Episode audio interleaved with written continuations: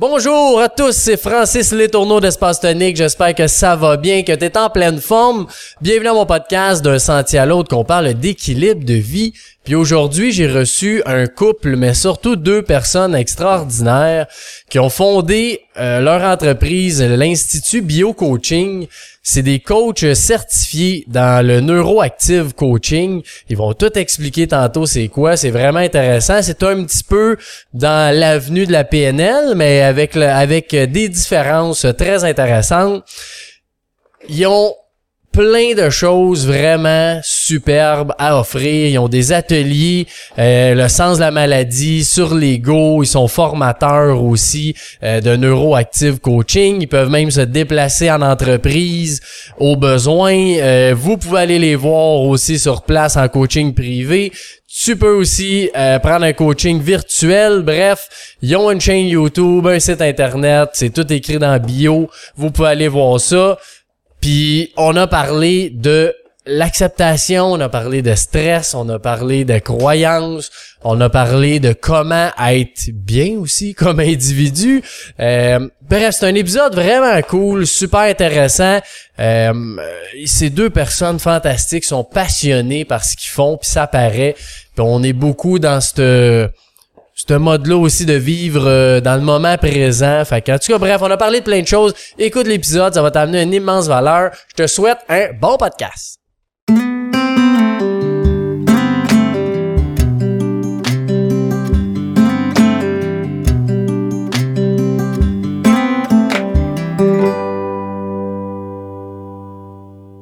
Juste avant de commencer l'épisode officiellement avec Claude et Julie, juste pour vous mentionner que euh, on a enregistré ça le 30 octobre.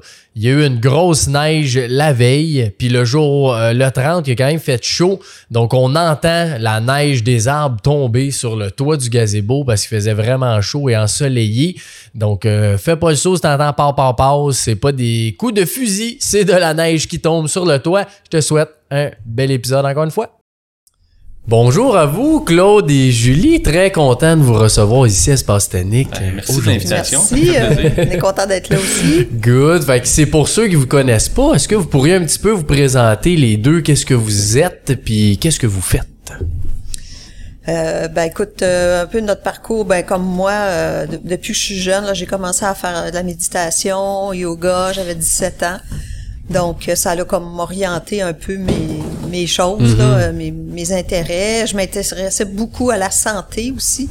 Pourquoi les gens sont malades, pourquoi il y a des gens qui guérissent, pourquoi il y a des gens qui, tu sais, qui ont la même maladie, puis qu'un guérit, l'autre guérit pas.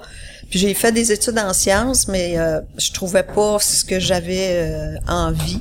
Fait que j'ai toujours comme cherché en parallèle. Fait que j'ai fait beaucoup de yoga. J'étais professeur de yoga.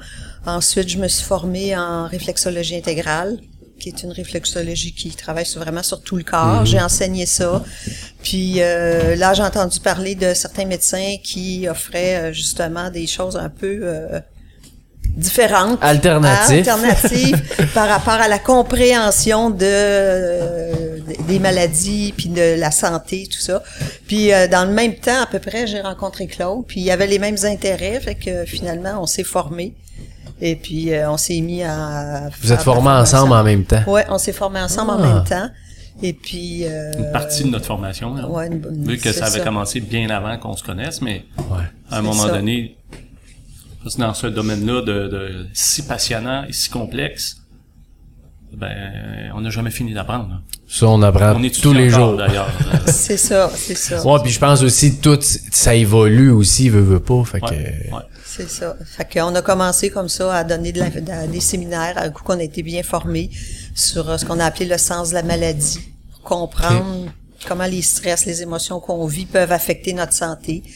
Puis après, ben, on est allé se former euh, en programmation neurolinguistique pour avoir des outils plus concrets pour travailler avec les gens. Puis après, on, on est allé vers ce qu'on appelle le neuroactive coaching, qui est une, une formation professionnelle de coach. Fait que nous, en fait, on forme, on forme aussi des accompagnants euh, professionnels en coaching. Cool. Je vais t'en laisser un petit peu. On va dire que mon parcours est similaire, quoique différent. Euh, j'ai grandi avec un père qui souffrait beaucoup dans son corps physique. OK.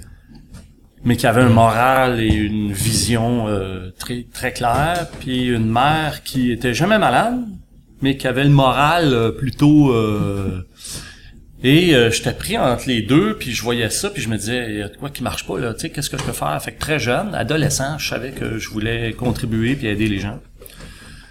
Alors, mon parcours d'études, euh, j'ai commencé des études en psycho que j'ai réalisé que ça me convenait pas, la psychologie classique, si on peut réaliser comme ça. Ensuite de ça, je me suis formé en herboristerie, naturopathie, je me suis intéressé aux médecines chinoises, euh, un peu à l'ostéopathie. Je cherchais. Et là, éventuellement, euh, c'est ça, on a découvert ces médecins-là qui faisaient le lien entre euh, nos pensées, nos Mhm. systèmes de croyances, nos gestions émotionnelles, notre façon de gérer, nos interprétations de la vie. Puis quand le stress est trop intense, comment le cerveau, comme comme un, un panneau électrique dans nos maisons, là, que quand il y a une surtension, il y a un breaker qui saute, hein, un breaker en bon québécois, un disjoncteur, ouais, c'est ça. un disjoncteur qui saute, eh ben, c'est un peu le même mécanique. C'est une image, là, bien entendu, mais c'est un peu le même principe. Quand on vit des surstress, eh ben, sans qu'on s'en rende compte, il y a un programme spécial d'adaptation qui se met en place. On va vous donner, là, on on donnera des, des exemples exemples. Ouais, c'est tantôt, ça, là, de ce ouais. que c'est exactement. Là. Et euh, dans le parcours, comme je l'ai dit, la PNL, la programmation neurolinguistique est fascinante de compréhension, mais c'est un cursus qui est long. Et puis, quand on a, on a enseigné la PNL pendant quelques années, parce que c'est vraiment fascinant, et ensuite de ça, on a découvert le neuroactive coaching, qui est sans, sans discréditer la PNL, euh, loin de là, parce que c'est vraiment extraordinaire. Mais le neuroactive coaching, c'est comme right to the point. Puis ça a les outils de base de la PNL, mais des outils qui incluent aussi la psychologie bouddhique, OK. toute la compréhension de, du fonctionnement du cerveau là, qui est amené par les neurosciences, la logothérapie. L'aspect, l'aspect émotionnel aussi, toute la gestion émotionnelle, le développement de l'intelligence émotionnelle. C'est quoi la, di- la différence entre les deux, la PNL puis Ben, le il y a des choses dans le neuroactive coaching qu'on ne retrouve pas dans la PNL. Comme? Ben, la psychologie bouddhique, euh, l'aspect des neurosciences, on en, on en voit aussi dans la PNL, bien entendu, parce que la PNL, ça évolue. Mais c'est aussi, euh, tu sais, la PNL, tu veux devenir mécanicien. Tu fais un cours, puis là, tu as un coffre à outils qui a euh, 32 paires de pinces, 18 euh, sortes de tournevis, euh, tes sets de ratchet, euh, t'en as des outils. des outils qui servent que à ça. En Neuroactive Coaching, il y a beaucoup moins d'outils. Ton coffre à outils est vraiment beaucoup plus petit, mais c'est comme tu as un tournevis ouais, multitaille, ça. t'as une perceuse qui perce n'importe quoi, t'as une scie qui scie n'importe quoi. Donc, c'est c'est plus facile d'aller right to the point. Puis Ah, nous, on réalisait que, bon, à, à travers notre enseignement puis notre pratique de la PNL, ben que finalement, au bout du compte, quand tu avais fini toute la formation, tu finissais toujours par utiliser les mêmes outils. Fait qu'il y avait un paquet de choses que tu avais apprises que finalement, tu les utilisais pas. Fait que... euh, Puis- c'est pour ça qu'on Ben, j'avais jamais entendu ça, neuroactive coaching. Ben, c'est pas euh, très connu ça au Québec encore, là. OK.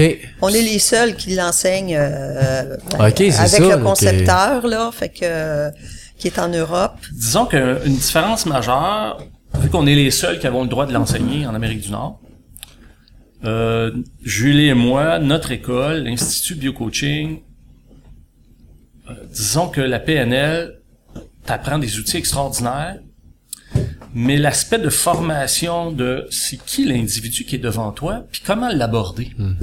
Et comment faire en sorte que cet individu-là trouve ses réponses par lui-même tout en le laissant libre, sans faire d'ingérence, sans faire d'influence. Nous, dans notre enseignement, c'est ce qu'on appelle la posture de coach. Et c'est, c'est l'attitude à avoir dans un- une démarche d'accompagnement qui fait toute la différence. C'est un peu comme si, euh, en sachant euh, euh, cerner ton client, puis lire la grille de lecture inconsciente de ton client dans sa façon de parler, sa façon de bouger, le mouvement des yeux, etc. Quelles questions poser, dans quel ordre et avec quelle intensité pour que les réponses du client viennent de l'intérieur. Et ça, ça fait toute une différence parce que le Ouais. client, il augmente sa confiance, il augmente son estime. Ça, il y a rien de mieux que trouver la réponse de soi-même. Par soi-même. Personne n'aime ça se Exactement. faire tu dire quoi faire, puis que tu devrais penser comme ça, puis tu devrais interpréter ça comme ça. C'est pas le rôle du coach à faire ça. tu sais. Fait que je te dirais que dans le neuroactive coaching, il y a vraiment une structure d'accompagnement. Ce qui fait que les gens, les- nos coachs, ben, ils se perdent pas dans l'histoire du client. C'est souvent Ouais. ce qui arrive des fois en accompagnement. On part dans l'histoire du client, puis là, c'est comme par quel bout je le prends, puis comment je fais, puis qu'est-ce que j'utilise comme outil, puis tout ça. Mais euh, la force, on pourrait dire, du neuroactive coaching, c'est vraiment sa structure, euh, l'art du questionnement qu'on vraiment qu'on développe énormément. Ok. Comme Claude disait, comment poser la question, quand la poser, quel genre de question poser, puis pourquoi savoir pourquoi tu poses telle question à tel moment. C'est quoi que le, le que le client vient chercher quand que vous Exactement. faites du neuroactive coaching? C'est Ben, comment euh, Comment être plus heureux comment trouver du finalement. sens à sa vie, comment être plus heureux, comment euh, raviver la flamme dans un couple, comment rétablir la communication avec ses enfants, comment euh, orienter Tout sa problème carrière, émotionnel ou... Oui, euh, euh, la gestion des émotions, les systèmes de croyances limitantes, euh, la confiance, l'estime. euh, Il y a des touche. choses qu'on travaillera pas parce que c'est réservé aux psychologues et aux ouais, psychothérapeutes. ça. Bien sûr. Puis ça, ben c'est très clair, tu sais, on sait où est-ce qu'elle est la place d'un coach, puis ce que ça fait un coach, ce que ça fait pas. Puis, mais disons les, les, les raisons pour lesquelles les gens vont consulter, euh, c'est Très c'est varié. c'est très très très varié là. Oh wow. Puis, entre autres, vous faites aussi des rituels de guérison. Non. Non, Non? Non. Vous faites Non. pas de rituels de guérison? on fait pas de rituel je de pensais que j'avais vu ça sur le site. Non, on fait pas Non, de non, rituel de non. guérison. Nous, on donne, on, tu vois, dans, dans les séminaires qu'on appelle le sens de la maladie, euh, qui est différent Qui est du différent du neuroactive neuroactive coaching. coaching, ok, ouais. Le neuroactive coaching, c'est vraiment une formation professionnelle pour accompagner les gens. Ouais. Le sens de la maladie, c'est des séminaires grand public, ok, qui permettent aux gens de se comprendre en tant qu'être humain, comprendre comment ils fonctionnent, comment leurs émotions fonctionnent, comment leur système de croyance fonctionne. Puis à l'intérieur de ça, on donne des outils pour que les gens puissent eux-mêmes euh, regarder où, où ça bloque, puis faire un, un travail sur Ouais, eux. ça. Que ça soit pour euh, trouver des, des, des, un sens et des solutions à leurs problèmes d'eczéma, ou à leurs problèmes d'allergie, ou à leurs problèmes de constipation, ou euh, aux troubles de comportement de leur enfant. Des enfants colériques, des enfants timides. Il y a un sens à ça, il y a une origine. Il y a une compréhension, Avant ça, hein. puis il y a une méthodologie pour euh, solutionner. Donc c'est, fait que c'est pas des rituels. de Ok, je pensais qu'il y en avait. ouais. C'est un, c'est une structure aussi d'accompagnement, mais par rapport à la santé. OK. Parce que j'ai aussi vu, vous aviez, je sais pas si vous vous rappelez, sur votre site internet, il y a une vidéo d'allergie Ouais, euh, avec ben le oui. chat, là. Oui. Oui, oui, Euh, oui, dans ce sens-là. OK. Ouais, moi c'était plus ça que c'est peut-être pas le bon terme que j'utilise Ouais, c'est là, ça, mais c'est c'est euh, c'est quoi qu'on appelle ça, ça ce parce que t'as vous avez on peut pas dire guéri, je pense là, mais euh, vous avez aidé la personne à améliorer son allergie, je sais pas comment Ben, elle- en fait, c'est que ce qu'on, ce qu'on, ce qu'on, un coup que la personne elle comprend, c'est quoi qui est à la base d'une allergie, ok, puis qu'elle elle prend conscience de, ok, il s'est passé ça, ça dans ma vie, puis ça fait du sens que mon allergie a été comme, on va le dire comme ça, programmée par cet événement-là. Ben là, il y a un processus qu'on lui propose, mais qu'elle va faire par elle-même là, chez elle, euh, tranquille. Êtes-vous euh, capable d'expliquer un petit peu cette histoire-là euh, rapidement? Bien sûr. ben oui. Ben, je trouvais ça vraiment... euh, Je pourrais donner l'exemple de la, la, la dame là, euh, qui est allergique à plein de choses. là. Ben oui, ben oui. Donc, je vais le donner avec un exemple. Tu vas voir, Ouais, c'est ça, exact, ouais. Donc, c'est dans un cours qu'on donnait et on était justement en train de parler des allergies. Puis on expliquait comment euh, une allergie, c'est le réveil d'une mémoire souffrante. OK? Donc, euh, la dame, elle lève les- la main puis elle dit, oui, mais elle dit, moi, je suis allergique à plein de choses. Donc, on lui demande, ben, à quoi tu es allergique? Puis là, elle commence à nous nommer euh, plusieurs graminées, les chats, les chiens, les chevaux, le foin. Là, on se regarde, puis on se dit, ça ressemble beaucoup à des choses qu'il y a sur une ferme, hein? Donc, on lui demande, as-tu déjà vécu sur une ferme? Elle dit non. C'est une femme intelligente, là. Pleinement consciente, tout ça, mais Elle dit, ben non, j'ai jamais vécu Vite de même, ouais, c'est ça. Son chum est à côté, il regarde, puis il dit, ben là, voyons. Ben oui, t'as déjà vécu sur une ferme. Et là, finalement, elle, elle- elle dit, ben oui, c'est vrai, mais pas longtemps. On a dit, ça n'a pas besoin d'être long. Ouais. Raconte-nous. Fait que bon, l'histoire, c'est qu'elle était dans une famille très dysfonctionnelle. là, euh, le père était alcoolique, la mère euh, dépressive, tout ça. À un moment donné, les services sociaux sont venus chercher les enfants, puis elle, elle avait 9 ans. Ils l'ont placée dans une famille d'accueil sur une ferme. Et là, elle était la petite princesse. On lui racontait des histoires. Elle avait des beaux vêtements. Elle mangeait bien. euh, Elle était bien, là. Elle était nourrie euh, Émotionnellement. physiquement et affectivement. Ok, ouais, les deux. Elle était en sécurité, elle était...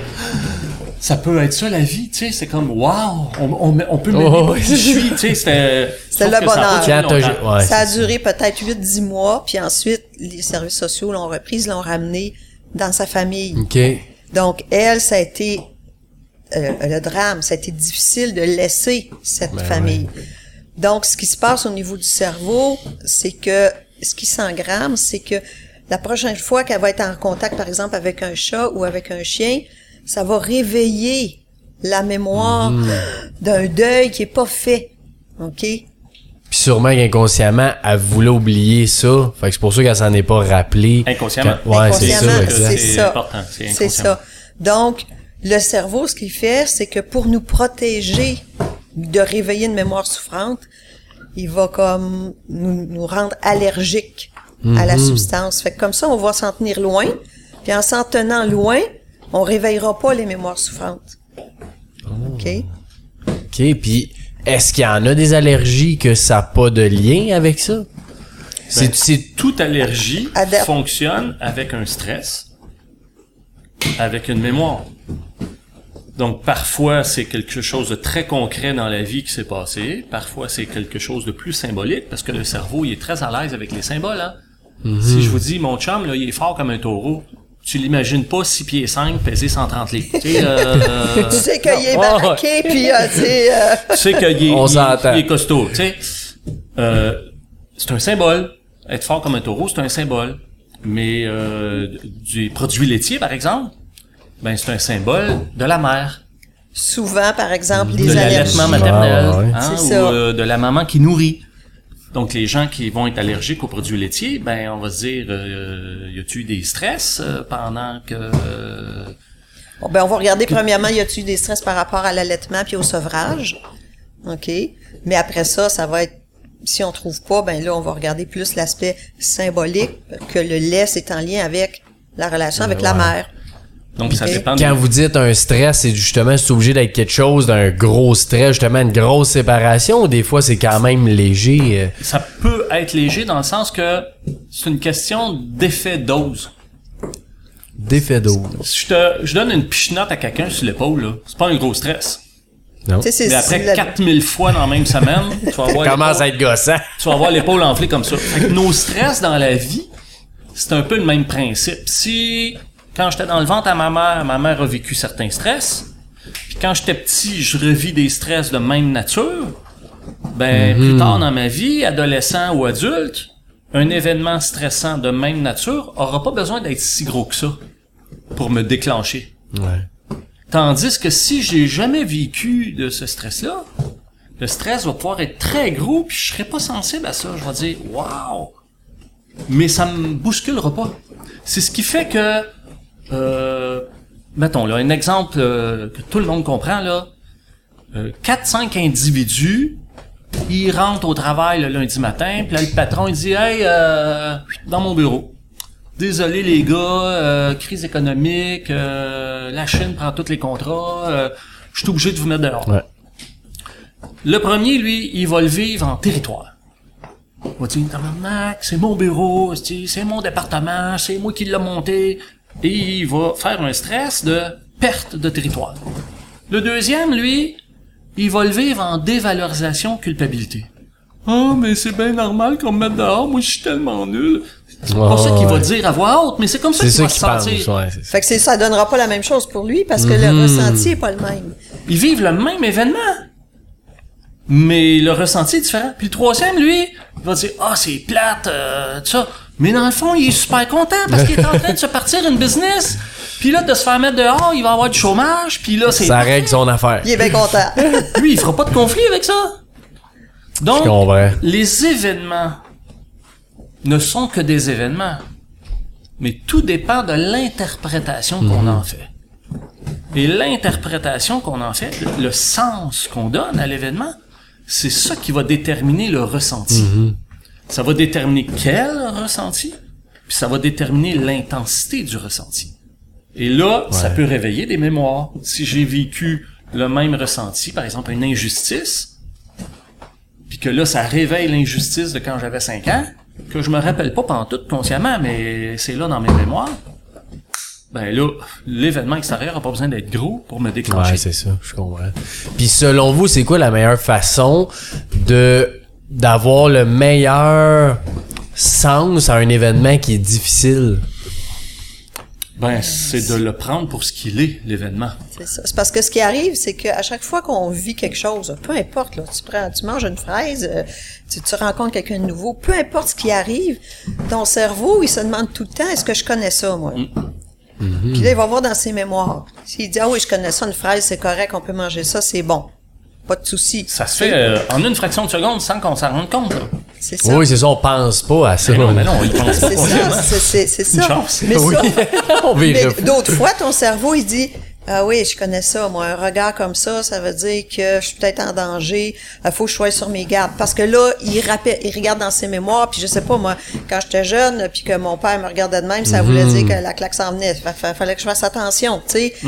Donc, la personne qui est devant moi euh, 20 ans plus tard, puis qui a un certain regard, Peut-être qu'elle a aucune intention malveillante envers moi, mais à cause de ces mémoires-là, je vais être un peu sur le qui-vive parce que je vis pas. C'est rare qu'on vit l'instant présent.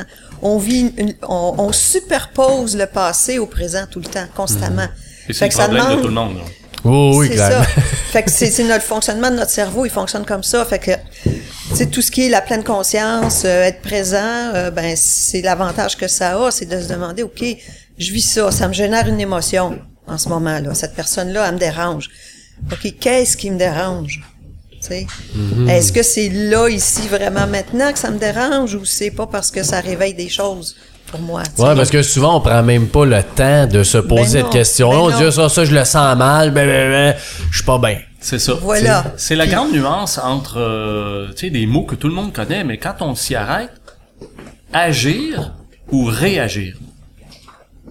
Je vis un événement. Comment j'agis face à cet événement-là? C'est mon choix. Mais si je suis pas conscient, Je réagis. je réagis en fonction de mes mémoires engrammées depuis euh, depuis mon enfance et même depuis ma généalogie. Donc, si je vis un événement puis que ça me dérange un peu, ça peut être normal là que je sais pas moi me- mon patron il soit bête ce matin-là, tu sais. OK, mon patron il est bête, ça me fait ça, ça m'écarte, tu sais, ça j'aime pas ça. C'est normal. Mais si je comme on dit en anglais, je overreact, ben là, la question à se poser, c'est pourquoi ça vient me chercher tant que ça? Le patron, il a le droit d'être euh, comme il est. Peut-être qu'il s'est pogné avec sa femme. Peut-être que son ado, il est en prison. Peut-être que il y a peut-être 100 000 Ouais. explications qui justifient l'attitude du patron. Mais si j'overreact, c'est parce que mon interprétation de la situation, Inconsciente, OK, ça se fait ça se fait comme tout seul là, sans que je m'en rende compte. ben m'amène à me sentir comme ça. C'est pas la situation là Mm-hmm. de façon générale, tu sais, sauf des grosses affaires peut-être là, sais, je veux dire Oh, si quelqu'un oui. te, te menace avec une arme, c'est normal que tu aies peur là, même oui. si tu l'as jamais vécu. on comprend, on s'entend là. Mais là on parle du day to day là, puis de, de, de, de notre vie les jours, quotidienne là, tu sais. Puis De- comment tu fais pour faire, justement, d'être conscient de ça si tu l'es pas en ce moment? C'est en se posant des questions. Ouais. Tout Puis est est dans l'art de se poser des questions. puis en s'observant aussi. Il y a un monsieur qui, à un moment donné, était euh, dans les camps de concentration. Victor Frankl. Ouais, Et, ben euh, oui, Tu je connais le livre, ouais. le livre La logothérapie, euh, donner un sens à sa vie. Ouais, exact. Extra- ouais. extraordinaire à lire, là. Donner un sens à sa vie de Viktor Frankl. Très bon. Euh, lui, il est dans les camps de concentration. Puis, la question qui l'anime, c'est comment sortir d'ici vivant. Fait quand il en parle à ses collègues euh, la nuit dans le baraquement, Euh, tout le monde dit euh, pourquoi Dieu nous a abandonnés, pourquoi les Allemands sont si méchants, pourquoi le monde vient pas nous sauver? Puis c'est toutes des questions cul-de-sac, des questions qui mènent nulle part. Lui, il entretenait à son cerveau comment sortir d'ici vivant, comment sortir d'ici vivant, comment sortir d'ici vivant. Et un jour, son cerveau, il a donné la solution. Fait a caché ses vêtements, il a vu une opportunité. Et son cerveau est en mode recherche, là. Parce que Oui, depuis longtemps. c'est ça. Son- il a caché ses vêtements en dessous de- du camion. Il s'est caché parmi les cadavres. Il s'est fait domper avec les cadavres dans la fosse. Et puis, euh, il a fait la mort. Puis quand, euh, à travers les paupières closes, il a vu que c'est la nuit qui arrivait, que le soleil se couchait puis qu'il commençait à faire noir, il s'est risqué d'ouvrir un œil, d'ouvrir les deux yeux. Les gardes étaient partis. Il a marché dans la neige tout nu, 40 km, traverser la frontière suisse. Donc, qu'est-ce qui a fait que lui a survécu puis que les autres sont morts? C'est le type de question qu'il entretenait. Parce Donc, souvent, comment faire pour rétablir la communication avec mes enfants? Comment faire ça. pour donner du sens et être heureux à mon travail? Comment faire pour... Parce Ouais, que fois, souvent, on on, on réagit. dirait que des fois, je sens qu'on les gens pensent que c'est juste une pensée positive, tu sais, d'être positif, mais c'est pas ça C'est pas ça. mal compris, fonctionne. c'est- Ouais, c'est ça. que euh, on a notre conscient, puis on a notre inconscient. Hein? Notre conscient, il vaut peut-être pour euh, 5% max dans la balance, là, tu sais. Puis l'inconscient, il pèse pour 95%. C'est lui qui Euh, travaille. c'est lui qui gère, là. Fait que dès que le conscient, il a le dos tourné, ben, l'inconscient, il embarque. Fait que dans une journée, être pleinement conscient, c'est pas beaucoup de notre journée. On est sur le pilote automatique, là. Mhm. Puis est-ce que parce que tu sais la question contraire fait le même effet aussi. là. Comment je vais mourir ici, c'est quand je vais mourir, ça ça tu vas probablement mourir plus vite aussi. Ben, peut-être pas, mais en tout cas, ta qualité de vie va être euh, affectée. Parce que si euh, tu penses à la mort, puis euh, ah, j'ai, je veux pas que la mort elle vienne, t'oublies de vivre. Ouais, c'est ça. Donc c'est pour nous dans notre philosophie de vie personnelle, puis de ce qu'on partage dans nos dans nos formations, dans nos séminaires, dans les différents types d'ateliers qu'on peut offrir, ben c'est de trouver un le point d'équilibre entre comment je pense, comment je sens, comment je me ressens, comment euh, je, je vis les choses, puis comment j'agis. Si je passe pas à l'action, euh, quand même que j'ai une pensée positive, là, il se passera rien Oui, dans ma vie. ça. Là. Et ça, c'est mal compris. C'est comme une spiritualité déconnectée de la réalité. Et ça, il y en a beaucoup malheureusement. Des gens qui ne comprennent pas qu'une vie spirituelle, une vie sensée, ben c'est s'occuper de son corps, euh, rire avec les amis, euh, prendre un verre, déconner, euh, être joyeux. Ben oui. euh, c'est ça aussi. Parce qu'il y en a, on, on en connaît, hein. Ça fait 20 ans qu'ils disent qu'ils méditent. Mais dans le fil d'attente, euh, ils sont Il impatients. Ils sont impatients contre l'autre en avant, tu sais. C'est comme, C'est ok, pas ça t'a cohérent, servi à là. quoi ta méditation pendant 20 ans? Ouais, c'est ça. Il faut trouver le point d'équilibre, faut avoir les deux pieds sur terre. Puis le but, c'est pas d'être parfait non plus, là, Ben parce qu'on sera plus là. Ouais, c'est ça, t'es parfait c'est- quand t'es de- mort. c'est ça, c'est de cheminer, tu sais, puis de, de se poser les bonnes questions, parce que des fois, on se pose des questions cul-de-sac, là. Fait que nous, on pourrait dire que notre spécialisation, si on pourrait le dire comme ça, Ouais.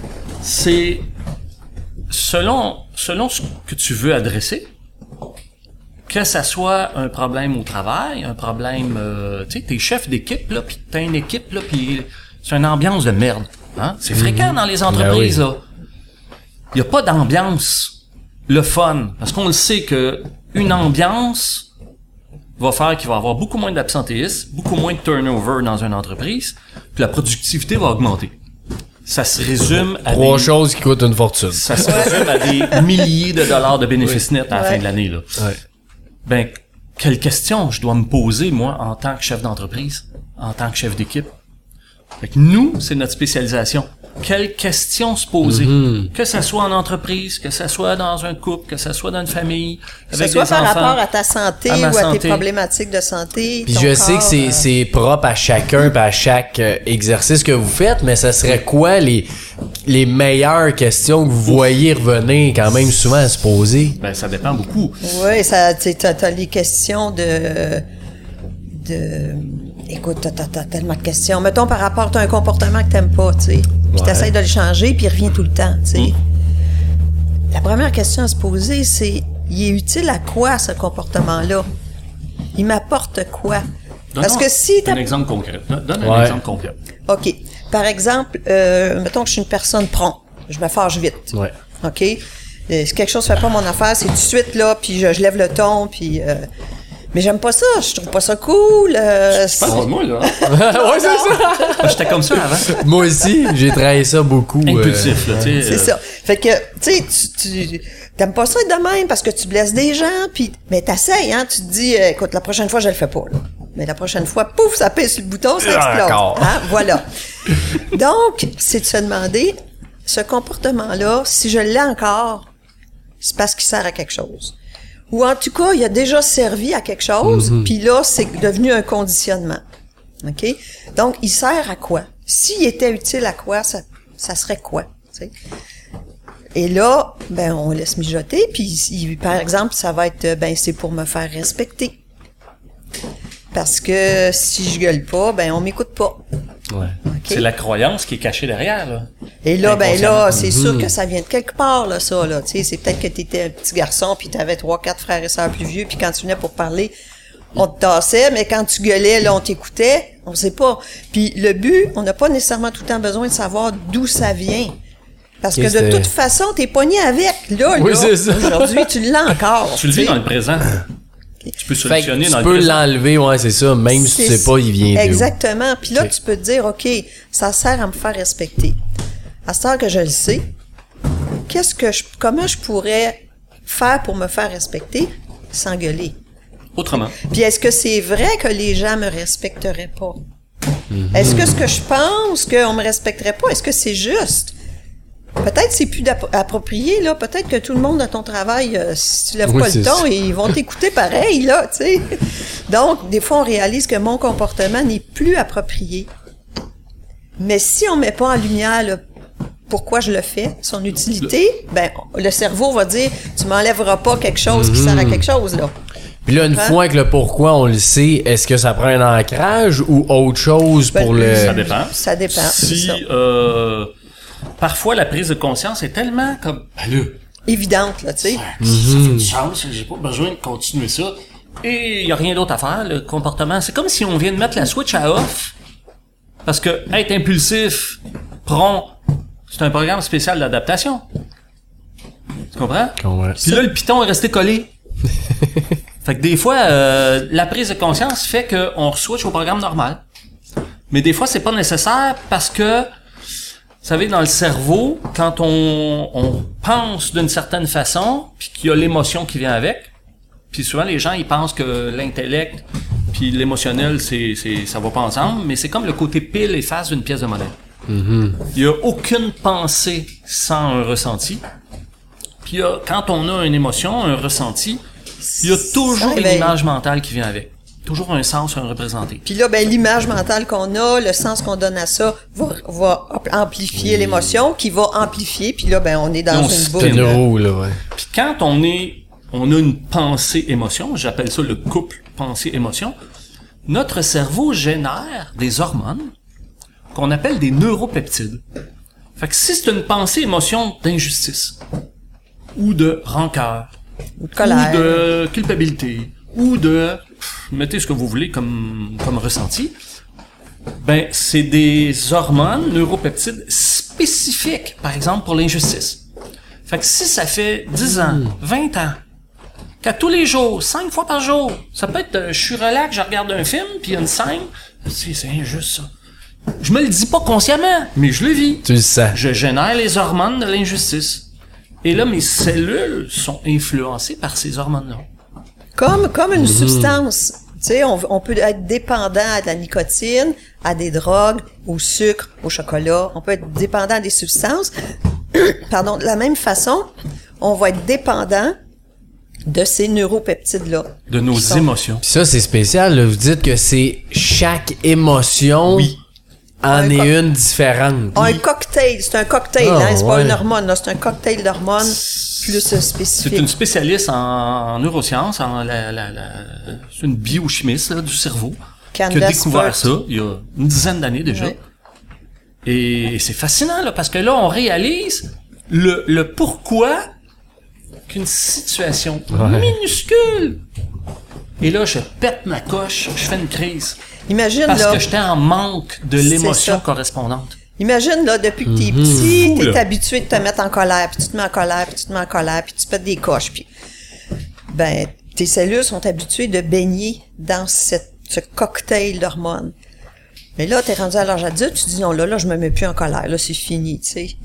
Une journée, ça va, deux jours, ça va, trois jours, ça va. Puis là, à un moment donné, les cellules, c'est comme s'ils disaient, là, ça nous prend notre dose, là. Notre petite dose Et de là. Ah, et ouais. là, pour une niaiserie, on va péter une coche. Puis après, on va se dire, comment ça se fait que j'ai pété une coche pour ça? Ça peut être aussi niaiseux que Comprends? je cherche mon tape à mesurer, là.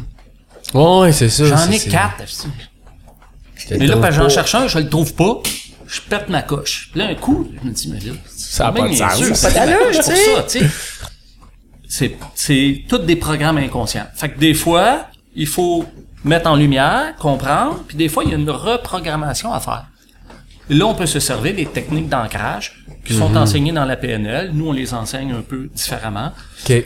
pour que ça engendrer un nouveau comportement. Faire comme des nouvelles trails dans le cerveau. Parce que, tu sais, Mhm, notre ça, cerveau, il fait, il- on fonctionne, hein, à chaque fois qu'on fait un apprentissage de quelque chose, notre cerveau, il connecte des neurones ensemble, puis ça fait ce qu'on appelle des circuits neuronaux.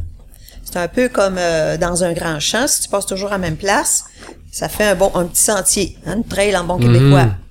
Mais au bout d'un, si tu passes toujours à la même place, ben ta trail elle se creuse, puis euh, fait qu'à chaque fois que tu arrives devant ton champ, tu vas pas passer dans les hautes herbes parce qu'il y a des araignées ou euh, Il y a déjà un chemin. il y a déjà un chemin, tu passes là. Tu prends le chemin sans t'en rendre compte.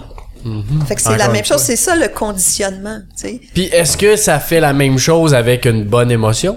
Ben oui, Bien sûr. aussi. Aussi. Bien Fait que, sûr. Par exemple, si on, on- on se met dans la gratitude à tous les jours, puis on pratique d'être dans un, un état de gratitude, ben tranquillement, on fait une trail, on fait un circuit neuronal de gratitude. OK? De gratitude, Tu vas en de joie, voir plus, de- tu vas en ressentir plus, plus. tu vas en sentir Exactement. plus.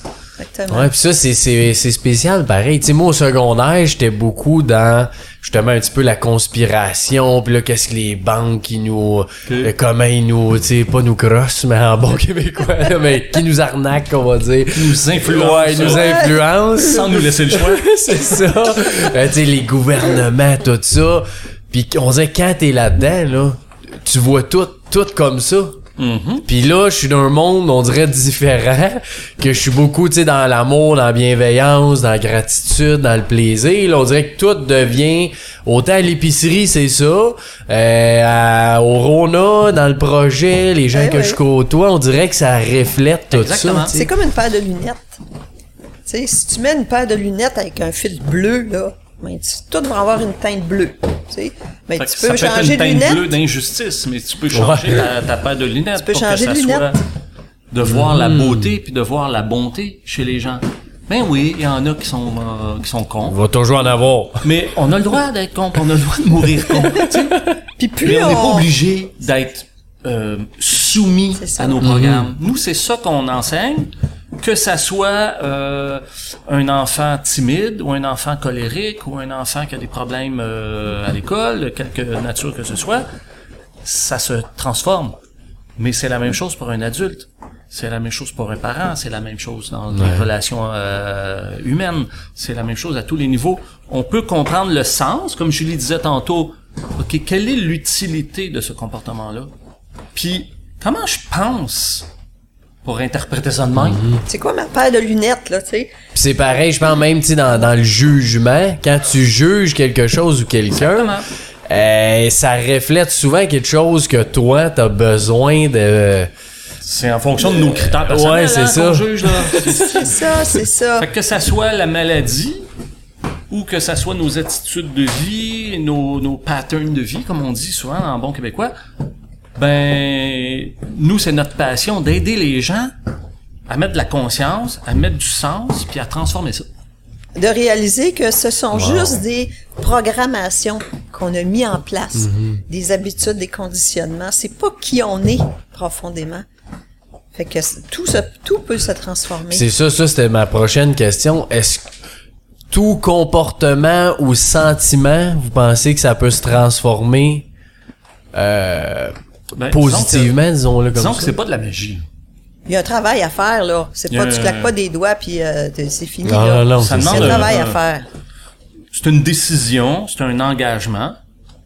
Et il y a des gens qui nous ont consultés pour des choses euh, lourdes, puis que ça prenait très peu de consultations. Puis il y a des choses qui nous ont consultés pour des petites affaires, puis qu'après 15-20 consultations, il n'y avait pas de résultat. En tout cas, ça va. euh, euh, C'est long, plus ouais, long. c'est Tu sais, c'est plus long, c'est plus lent, puis les gens... Qu'est-ce que vous sentez? Pourquoi ça fait ça? Ben, c'est parce que ça dépend du cheminement de chacun. C'est ça. Ça dépend de où on est, de où on part, euh, tu sais, de à quel à quel Mhm. C'est pas point on est juste pas de la volonté. C'est pas que une question de volonté. Non, je pense pas, parce que la personne, elle vient, elle vient te voir, là, elle s'assoit sur ta chaise, puis elle paye des consultations, là. Elle Quelque veut. part, elle veut, là. tu sais, fait que... C'est une nous- minorité là, beaucoup- qui, qui, qui vont dire euh, je consulte parce qu'il y a quelqu'un qui s'occupe de moi, fait que Ouais, j'ai pas intérêt ça. à guérir. C'est ça. Inconsciemment, bien sûr. Oh oui. Fait que nous, c'est c'est beaucoup, ça fait partie beaucoup de ce qu'on parlait tantôt, de ce qu'on appelle la posture de coach. Les bases d'un accompagnement, c'est vraiment d'être dans le non-jugement de l'autre, OK? Puis de respecter son rythme.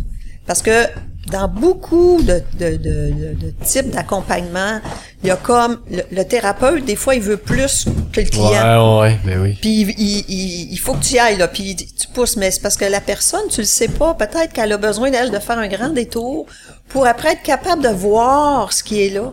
Puis si tu la brusques à y aller trop vite, elle est pas capable de le prendre, puis euh, bon, elle, ben, elle arrête. tu sais. Ou Ben, tu sais, bien, moi, elle- ça, en, en couple, c'est quelque chose que moi, je travaille en ce moment parce que je veux trop souvent aider ou sauver, tu le fameux sauveur, là. Oui. Sauver l'autre personne. Qu'est-ce que, c'est quoi le, qu'est-ce que je pourrais faire, maintenant pour juste améliorer ça? Pour, Ben, toi, pour toi, tu veux dire? Pour moi, là, oui, oui. Ben, c'est de, de te poser la question. À quoi c'est utile d'être dans le sauveur? Ça m'apporte m'apporte? quoi Ouais. à moi? OK? Ça va me faire sentir comment, puis je vais, je vais, quel regard je vais avoir sur moi, ou quel regard j'ai sur moi? Quand j'ai fait une suggestion à l'autre, elle l'a pris, puis que ça a fait une différence dans sa vie. Moi, ça me fait sentir comment, puis je pense quoi de moi, Et de la même et façon, pourquoi j'ai ce besoin-là? Ouais, c'est ça. ça. Puis de la même façon, si je le fais pas, ça me fait sentir comment? Ça me fait-tu sentir coupable? Ça me fait-tu sentir que je suis pas bon? C'est-tu pour Euh, éviter des reproches? Est-ce que c'est, a- ça peut être différentes Ah, choses. ouais, hein? j'entends, ok. C'est intéressant. c'est d'aller- Oh, oui. C'est d'aller chercher qu'est-ce réfléchir à qui, ça. qu'est-ce qui motive mon action ou ma parole, tu sais? Ouais. J'ai envie de poser une question à quelqu'un. J'ai envie de savoir telle chose, tu sais? OK, mais qu'est-ce qui motive ma question? C'est-tu parce que Mhm. j'ai peur de quelque chose? Est-ce que c'est parce que euh, je suis vraiment concernée par la personne puis je veux savoir comment elle va? Ou tu comprends? Ouais, ouais, Qu'est-ce qui me motive? Fait que c'est la même chose quand j'agis, quand je quand j'ai des comportements. C'est quoi qui est en arrière de ça? Et tantôt, tu as posé une question, là, ce qui est important à dire par rapport à c'est-tu tout le monde ou... Euh, je sais que c'est arrivé à Julie à quelques reprises dans ses consultations. Moi, ça m'arrive aussi que la personne, là, c'est pas d'un coach qu'elle a besoin. C'est d'un psychologue. C'est un professionnel. Parce qu'elle a des issues, elle a des... Des, problèmes. Des problématiques à faire ouais, face.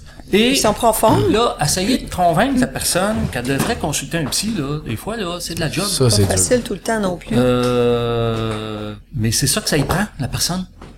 Puis vous, vous êtes capable de dire ça? Ben, on a le, Ben, on a tu le devoir on de le faire. On a, on a une avocate, une amie qui est spécialisée là-dedans. C'est quoi que le coach peut faire? C'est quoi que le domaine de la psychologie? On l'a appris, on l'a intégré.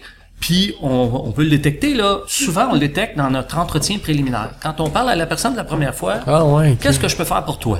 Et là, on va, on va poser quelques questions pour déterminer, c'est-tu d'un coach qu'elle a besoin? C'est-tu d'un médecin? C'est-tu d'un psychologue? Et à ce moment-là, on va dire, c'est pas pour le coaching. Donc, Fait à- que- Puis êtes-vous capable de le dire, c'est quoi ça que quelqu'un se pose la question? C'est un psy, faut que j'aille voir ou c'est un coach? Ben nous, en général, ce qu'on va lui, réf- lui, la- lui conseiller, par contre, c'est soit d'aller voir son médecin parler à son médecin. OK. Puis lui, il va aviser de quoi elle a besoin, ou d'aller voir un psychologue, puis de voir si c'est vraiment de ça qu'elle a besoin. Ou, tu sais, t'as des, dans les, les, les CLSC, les services sociaux, t'as des gens qui sont... euh, OK, c'est pas nécessairement un- une problématique X, c'est plus un Non, psychologue, puis... euh, Ben, il y a des choses avec lesquelles on travaillera pas en coaching, là. C'est ça. Tu sais, La dépression. Je veux dire, c'est pas, c'est L'anxiété, pas la l'anxiété, bon, ça, c'est les- les, phobies, euh, tu des, des choses comme ça. Mais d'autres fois, je veux dire, la personne, elle vient te voir, puis tu vois qu'elle est pas fonctionnelle dans sa vie, là. Elle est en souffrance. Elle est en souffrance, elle est dans un gros stress, elle arrive pas. Ben, ça prend une thérapie, là. C'est pas deux séances de coaching, on va y fixer un objectif. on- Ouais, c'est ça, Elle a besoin d'un travail de fond, là, tu sais. C'est ça. Fait que, euh, Puis vous pensez quoi de... Je vais essayer de bien formuler ma question, là. Ce qui est la visualisation? Oui. euh, par rapport à la foi, tu sais, de se dire, est-ce que j'ai juste foi que ce qui est bon va m'arriver? Ou vous pensez que le visualiser, de dire, c'est ça que je, je veux, mais c'est-tu vraiment ça que tu veux? ou C'est ton ego qui te dit que tu veux ça, tu sais? OK? ben, telle- est la question. Grosse question. Mais c'est c'est ça la question à se Il y a poser. différentes réponses possibles. là. vous C'est écoute. ça, puis ça dépend aussi de notre vision de la vie, tu sais. Nous, on a notre, notre vision de la foi, de, de, de ces choses-là. Les gens, ils ont leur propre euh, vision, tu sais. Disons qu'il y a la foi de ce qui est à l'extérieur de soi, Ouais. qui, qui est génial. Puis il y a la Peu foi importe la forme qu'on lui donne. Et Puis euh, a- avant, c'est quoi là pour toi ça, le, la foi extérieure? Ben, ça Ben- va être, par exemple, nos, nos croyances en, en une puissance supérieure, Plus grand, ouais. plus grand que, quelque chose de plus grand que soi, il y a la réincarnation, tu sais, ces choses-là qui... force d'amour, une force de sagesse à C'est quelque ça. part qui guide l'humanité parce que quand on regarde euh, tu sais les plus grands physiciens, les plus grands biologistes de ce monde Ils ont tous une hein, croyance en quelque chose dans dans Parce dans, que- dans le subtil. Parce qu'ils disent Ils ça sont se pas peut pas que ça Ouais, soit ça. un hasard, tu sais, la façon dont... ouais, ouais. Puis il y a une différence chose, entre euh, la spiritualité et la religion. C'est bon de le mentionner. C'est une, il y a une énorme différence. Euh, un cheminement spirituel, c'est par rapport à soi. C'est de croire que ce que je suis, l'être de qui je suis, mon âme, appelons ça comme on veut, c'est pas important les mots là. Mon souhait. C'est, il est bon. Il y a un potentiel. Il y a une lumière. Et mon mental, mon émotionnel, puis mes conditionnements, c'est comme si ça met du sable dans l'engrenage. Fait que ma vision, ou notre vision, c'est comment ajuster mon mental, comment faire le ménage de mon émotionnel, puis ajuster mon émotionnel, Et prendre soin de mon corps aussi. retravailler mes comportements, prendre soin de mon corps, pour que ma lumière, quand quelqu'un a, a une impulsion de bonté, de rendre service, mais qu'il le fait parce qu'il y a des caméras, Ouais, c'est ça. là, on rentre dans l'ego. Et parce qu'il y a une blessure de dévalorisation cachée en arrière. Fait que j'ai besoin de me, de me prouver que je suis pas, je suis pas un tas de merde, tu sais. Mais on donne parfois l'exemple du diamant. Prenez un diamant, là. Puis là, le diamant, tu le trempes dans de la bouse de vache. Tu laisses sécher. Tu trempes ça dans le purin de porc. Tu laisses sécher. Tu trempes ça dans de la vase. Tu laisses sécher. Tu fais ça des dizaines et des dizaines de fois. À un moment donné, là, le diamant, il se regarde dans le miroir puis il dit Hey, je suis une grosse bulle, boule brune qui pue, tu sais. Je suis de la merde. Personne peut m'aimer. Je, je, je... Puis là, il peut tomber dans le désespoir, là. Mais il a oublié qu'il était un diamant. Puis un diamant, euh, il a sa valeur de diamant. C'est pas parce qu'il est recouvert qu'il n'y a plus de valeur, tu sais. Puis si tu le lances dans un poulailler, les poules vont le picosser, ils vont dire ça a pas de valeur, c'est pas comestible. Mais ça y enlève pas sa valeur. Je comprends. Fait qu'il y a des gens, en fait tout le monde, Bon. euh, il y a un diamant de caché. Et le travail, c'est juste de... Puis c'est ça la foi, à quelque part. C'est d'avoir foi que l'être que je suis, c'est un diamant qui s'ignore. Et qu'on doit le retrouver. Et qu'on doit maîtriser le mental, qui est génial, hein, le mental. là. Il nous a permis le développement technologique, mais du confort. euh, c'est extraordinaire ce que l'intellect et le mental humain peut faire. Bon, il fait de la merde aussi, là. Il fait des bombes, et il fait du gaz sarin et toutes sortes de cochonneries. Euh, mais l'intellect, il est utile. Là, il faut juste l'ajuster. Ouais, c'est le mettre au service. C'est un peu comme si notre intellect, notre émotionnel, notre corps, c'est comme notre instrument à travers lequel on est, on est venu sur- Mhm. sur cette belle planète pour rayonner notre lumière. Mais il faut l'ajuster, notre instrument. Ouais, c'est un c'est peu ça. comme si tu prends un violoniste, un virtuose, puis tu lui donnes un violon qui est mal accordé. Il a beau vouloir Il doit être bon, jouer, là, et il faut que tu accordes le violon avant, tu sais. Fait que le violon, c'est le corps physique. Puis chaque corde du violon, il y en a une, c'est l'intellect, l'émotionnel, puis la vitalité. Tu sais, on pourrait Ouais. faire des symboliques comme ça, là. Fait qu'il faut l'accorder, notre violon. Il faut le réparer, il faut l'accorder, il faut en prendre soin pour qu'on puisse contribuer. Ouais, c'est mettre ça. plus de beauté dans le monde, mettre plus de joie, mettre plus d'amour dans le monde. Et il y en a plein qui font ça, là. Il y en a plein qui sont animés par ça. Vous autres, avec vos podcasts, c'est C'est c'est- ça que c'est vous ça faites. qui Ben vous oui, on est là-dedans. Puis vous autres aussi, c'est sûr. si vous ça, venez au podcast, c'est sûr, c'est ça. ça. C'est ça qu'on fait. On Les dit, gens- ben, les bras gens dessus, bras dessous, puis on fait une vague? On y va, c'est ça, Tout le monde ensemble. qui travaille dans le développement personnel, dans, dans tout ça, c'est ça le, le, le- le motivation derrière, tu sais. Mm-hmm. C'est qu'on puisse enfin rayonner qui on est, tu sais, en acceptant que, ben, écoute, notre instrument n'est pas parfait, on le peaufine au fur et à mesure, tu sais. Mhm. Puis je vais retourner à ma question. Est-ce que, mettons, d'une journée, on est-tu mieux de se dire le matin que ça va être la meilleure journée pour nous? Fait que là, t'as aucune attente. Mhm. Tu sais que la journée va être bonne parce que tu veux juste qu'elle soit bonne. Ou t'es mieux de mettre une intention avec un objectif d'aujourd'hui avoir une belle journée puis je vais atteindre XX. Ah, Mais ça- ben, pas là. Ben non, c'est ça, ça dépend de, de ton besoin, pas l'autre. C'est, il faut juste savoir que si aujourd'hui tu mets une intention, puis demain tu mets une autre intention, puis après-demain tu mets une autre intention, c'est comme si aujourd'hui je veux aller euh, sur la plage en Martinique, demain je veux aller euh, faire du kite en Islande. Ouais, c'est ça. Puis après demain, ben là, t'es tout là, mêlé. tu peux pas tout faire, tu sais. C'est ça. T'es Ben- mieux de prendre un objectif, Puis de focuser dessus. que ça soit un objectif de cheminement personnel ou un objectif euh, de travail ou etc. Puis garder ton focus au moins pendant euh, quelques semaines. Mais ça dépend aussi de c'est quoi, là. C'est ça. Tu sais, s'il y a des Faut que ça choses se- que tu veux installer dans ta journée aujourd'hui, j'ai envie de, de vivre telle chose plus précise, ben, Oui. tu peux le faire le matin. Bien tu sais. sûr. Tu mets ton intention pour ta journée, mais des fois, tu peux te dire juste, écoute, aujourd'hui, ça va être une journée extraordinaire. Tu sais, c'est une journée extraordinaire. Déjà, je sors du lit, c'est extraordinaire. Tu ça peut être ça ton intention. Mais ça peut être très très euh, pour quelque chose de très éphémère. Hein? À un moment donné, là, j'avais lu ça dans un bouquin il y a une vingtaine d'années, une trentaine d'années. Puis Là, j'ai dit, hey, je vais mettre ça en pratique. Puis ce soir-là, j'étais invité à souper chez des amis. Puis là, en m'en allant, je me suis dit, hey, c'est quoi mon intention pour asseoir? Ça va revirer en party, là. On va être euh, 7-8 dans, Oh, dans oui. place. On va prendre un verre de vin. On va rigoler. euh, ça va être quoi? C'est... Là, j'ai mis une intention de joie. Ben, à ma grande surprise, là, euh, les jokes qui sortaient, là, que je faisais, puis les jeux de mots, puis que tout le monde riait, là, c'était T'étais pas dans... habituel. Ouais, c'est ça. C'était au-delà de la, la moyenne. Tout ça parce qu'il a vraiment mis une intention claire. J'ai mis une orientation. Fait que ça peut être la même chose. OK, quelle relation que je veux bâtir avec mon ado?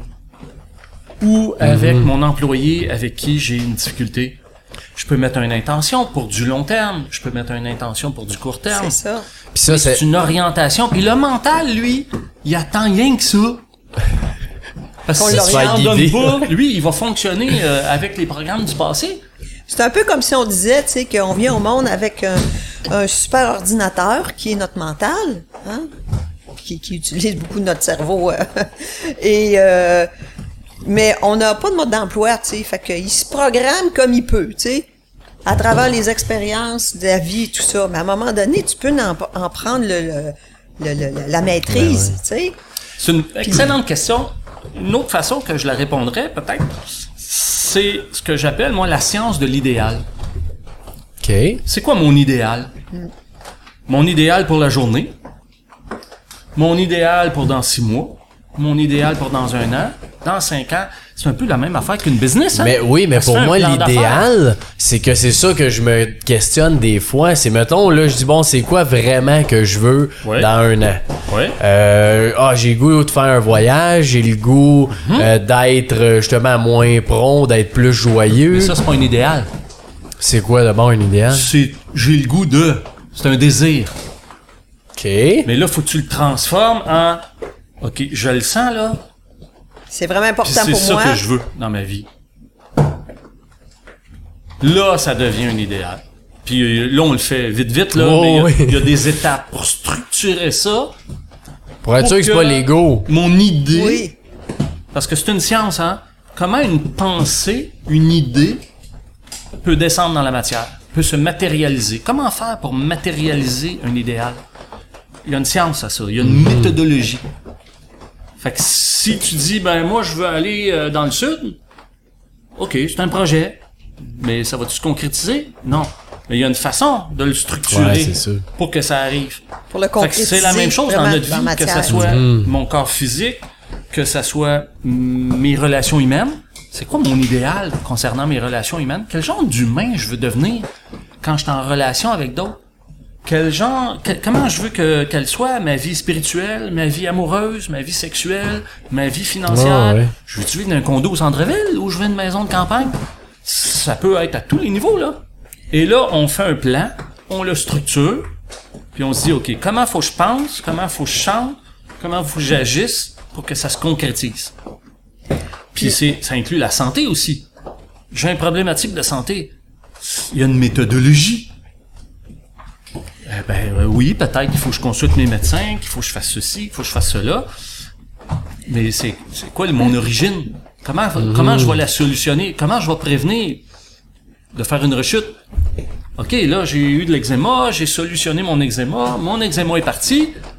Mais là, c'est quoi qu'il faut que je sois vigilant? Que je change dans ma façon de penser puis de ressentir les Pour choses pas que ça pour pas que ça revienne. sais. pour pas qu'un prochain événement stressant, que je redéclenche le même ressenti qui va me faire revenir mon eczéma. Ben, c'est vrai que ça, c'est important de le mentionner, que c'est pas parce qu'il est réglé à matin qu'il peut pas revenir aussi. C'est ça, c'est ça. Mais il y a quelque chose que j'aimerais rajouter par rapport à ta question, c'est que euh, dans ma vision des choses, là, quand on a, il y a, il y a comme deux sortes de désirs, tu sais. Il y a les petits désirs de l'ego, de, euh, je sais pas moi, Ah, la voisine est cute, euh, tu sais, euh, je pourrais peut-être aller la causer, Là, euh, tu- sais, là. le, le voisin. le voisin. Dans notre cas, le voisin, il a 81. Tu sais, il est bien gentil. Ouais, il est bien c'est fin. Mais t'as les, les désirs de ton âme aussi. Mhm. Mais ton âme, quand elle, veut, elle a besoin de quelque chose, qu'elle veut réaliser des choses, ça va passer par le désir aussi. Fait que c'est d'apprendre pour soi-même à reconnaître, OK, cette, ce- ce- cette envie que j'ai, cet élan que j'ai, il, il part de où, tu sais? De quelle partie de moi? Parce que même un élément matériel peut être vraiment voulu Ben pour oui, vrai. là. profondément, ben oui. Profondément, ouais, ben oui, c'est c'est ça. ça. Donc, c'est ça part de où à l'intérieur de moi? Puis, après ça, ben OK, je m'enligne pour réaliser ça parce que je sens que c'est important. Qu'est-ce que moi je veux? Fait que c'est de bâtir un petit peu ce plan-là face à ce qu'on sent intérieurement qu'on veut avoir, qu'on a Qu'on veut accomplir. accompli. tu sais. Ouais, c'est Oui. ça. Puis nous, les gens qui viennent nous, que ce soit en consultation individuelle ou que ce soit pour euh, des ateliers ou des séminaires ou des formations professionnelles, ben nous, on, on, on questionne la personne. C'est quoi ton besoin? C'est quoi ton réel besoin? Et là, on va trouver avec la personne, on va aider la personne à faire un plan, une méthodologie. Il y a ça à construire à l'intérieur de toi. Ah, il y a ça à régler. Il y a ça à transformer. Il y a ça à être vigilant. On va l'aider. On fera pas le travail à sa place. Hein. Non, non, non. On l'aider. moi, je suis très De toute façon, on peut pas. Anyway, on peut pas. Ouais, non, Mais tu sais, comme une fois, il y a une, une dame à un moment donné qui me consulte, puis elle me dit ça va pas bien euh, avec mes enfants, avec le conjoint, à ma job, je sais plus où donner de la tête. euh, hein.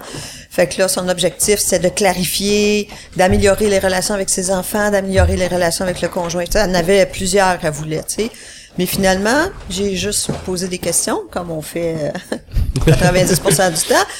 Poser des questions, poser des questions, et finalement, est arrivée à réaliser que c'est de moi qu'il faut que je m'occupe.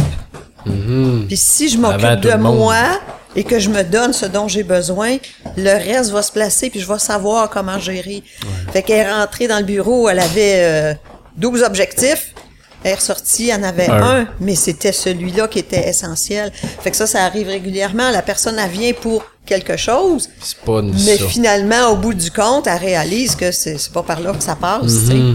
Puis je veux juste revenir, t'avais dit l'exemple du souper que t'as eu. T'avais Oui. une intention de joie Oui. qui est fantastique. Mais si c'est si simple, pourquoi on fait pas ça partout tout le temps? Parce qu'on l'oublie, parce qu'on le sait pas, parce qu'on... Parce qu'on se laisse prendre par notre mental dans parce que tu sais notre notre mental il est spécialiste pour gérer qu'est-ce qui pourrait mal aller Hein? parce que c'est c'est notre survie qui en Mhm. Dépend c'est le danger. Hein? c'est le danger fait que si on veut être sur le pilote automatique ben c'est comme le cerveau puis le mental ils vont fonctionner comme ça c'est avec notre conscience qu'on peut se dire ok euh, j'ai envie de quoi moi aujourd'hui tu sais? Mhm. puis là, je place mon intention, mais comme je te disais tantôt, on est endormi. 95% du temps, on est sur le pilote automatique. Puis on se rend même pas compte que ça roule ici. Des fois, on est là, on s'arrête, on se dit, hey, as-tu vu en quoi je suis en train de penser, tu sais, le scénario que je suis en train de me faire? Mais fou, il faut s'observer, il faut s'observer pour ça. Puis plus on est soit dans le passé, soit dans le futur, dans notre mental, moins on, On est connecté avec le soi. Moins on est dans le présent. Donc moins on est dans la présence. Et il y a que ça de vrai. Ben oui. Avant, après, ça Avant, après, existe ça pas. n'existe pas, tu C'est sais. des potentiels ou c'est des mémoires? C'est ça. C'est fini, ça Sauf fait que longtemps. notre cerveau euh, automatique, qu'on pourrait dire aussi notre cerveau animal. Euh, parce que quoi qu'en disent euh, toutes les théories, euh, in utero, quand on se développe dans le ventre de notre mère, l'embryon passe par tous les stades de développement de la vie sur Terre. On a plusieurs paires de reins, on a les doigts palmés, comme les amphibiens. On a une série de mamelons, On comme les queue, mammifères. sais, même là. plus, plus tôt, on a des Ah je branchies, comme les ça. poissons. Ah oui, Puis ça c'est c'est c'est c'est- filmé là, on le voit, on a rien qu'à cliquer Oh, développement ouais. embryonnaire, euh, université McGill, université euh, Harvard, Stanford, euh, toutes les grandes universités du monde, les départements de médecine, c'est des faits établis. Ça veut dire que peu importe qu'on- comment ça s'est passé, il y a des chaînons manquants en archéologie et tout ça, on a un héritage du monde animal qui date de millions, milliards d'années. Donc, si on a l'héritage dans nos cellules, on a l'héritage dans les programmations aussi. et dans Dans- l'instinct de survie. Donc, l'humain, il n'y a pas de griffes, il n'y a pas de cornes, il n'y a pas de grandes dents, il est pas fort, il court pas vite. Sa stratégie de survie, ça a été de se souvenir Et de et prévoir. d'anticiper. Essayer d'anticiper le danger. C'est comme ça que nos espèces ont survécu, avec un petit programme que tout le monde partage, qui est la paranoïa. Oui, c'est ça. Ah, on est Ça tous veut un dire, petit peu, puis une euh, à quelque part, oui. soupçonneux puis de dire ouais mais là si je prends cette vallée là ou ce, ce, ce couloir là avec la falaise puis la rivière si un prédateur en avant un prédateur en arrière je suis fait tu sais de prévoir d'anticiper c'est un programme de survie. Sauf que euh, on en a moins besoin de ce programme là sauf que dès qu'on est en stress parce que le patron nous fait chier ou parce que euh, on, on pensait un retour d'impôt mais quelqu'un a fait une erreur puis que là je dois euh, 50 000 à l'impôt. Puis là je suis en stress. Le cerveau lui il dit stress égale danger. Donc automatiquement je fouille dans mes mémoires puis j'anticipe je fouille dans mes mémoires puis j'anticipe et là je ne suis plus dans la présence je suis déconnecté de la présence je suis déconnecté qui je, suis je suis en stress je suis en survie Ouais, c'est et ça. là, je tombe sur le système nerveux sympathique. Puis là, euh, euh, plus de thyroïde, euh, plus d'adrénaline. Puis là, je m'épuise. Tu comprends? Et quand euh, ça fait trois mois, six mois, trois ans, parce que j'ai des stress à job, j'ai des stress financiers, j'ai des stress avec mon ado, j'ai des stress de couple, j'ai des stress de... Et là, à un moment donné, euh, la cour est pleine, là. Et là, le cerveau, il dit, j'en peux plus, on s'épuise. Fait que le stress le plus gros, si c'est un stress de soumission, par exemple, parce qu'il faut que je me soumette à mon patron, il faut que je me soumette à, à mon beau-père, qui, qui, ou je sais pas quoi, Oh, ouais. ben là, c'est le conflit de soumission qui va, qui va, qui va disjoncter. ouais. Hein, dans ma boîte à fusible, là, dans mon, le breaker, là, ça va être le conflit de soumission. Puis dans le corps, ben, c'est quoi qui va être affecté? C'est les genoux. Puis là, Parce je que on dit bien plier les genoux.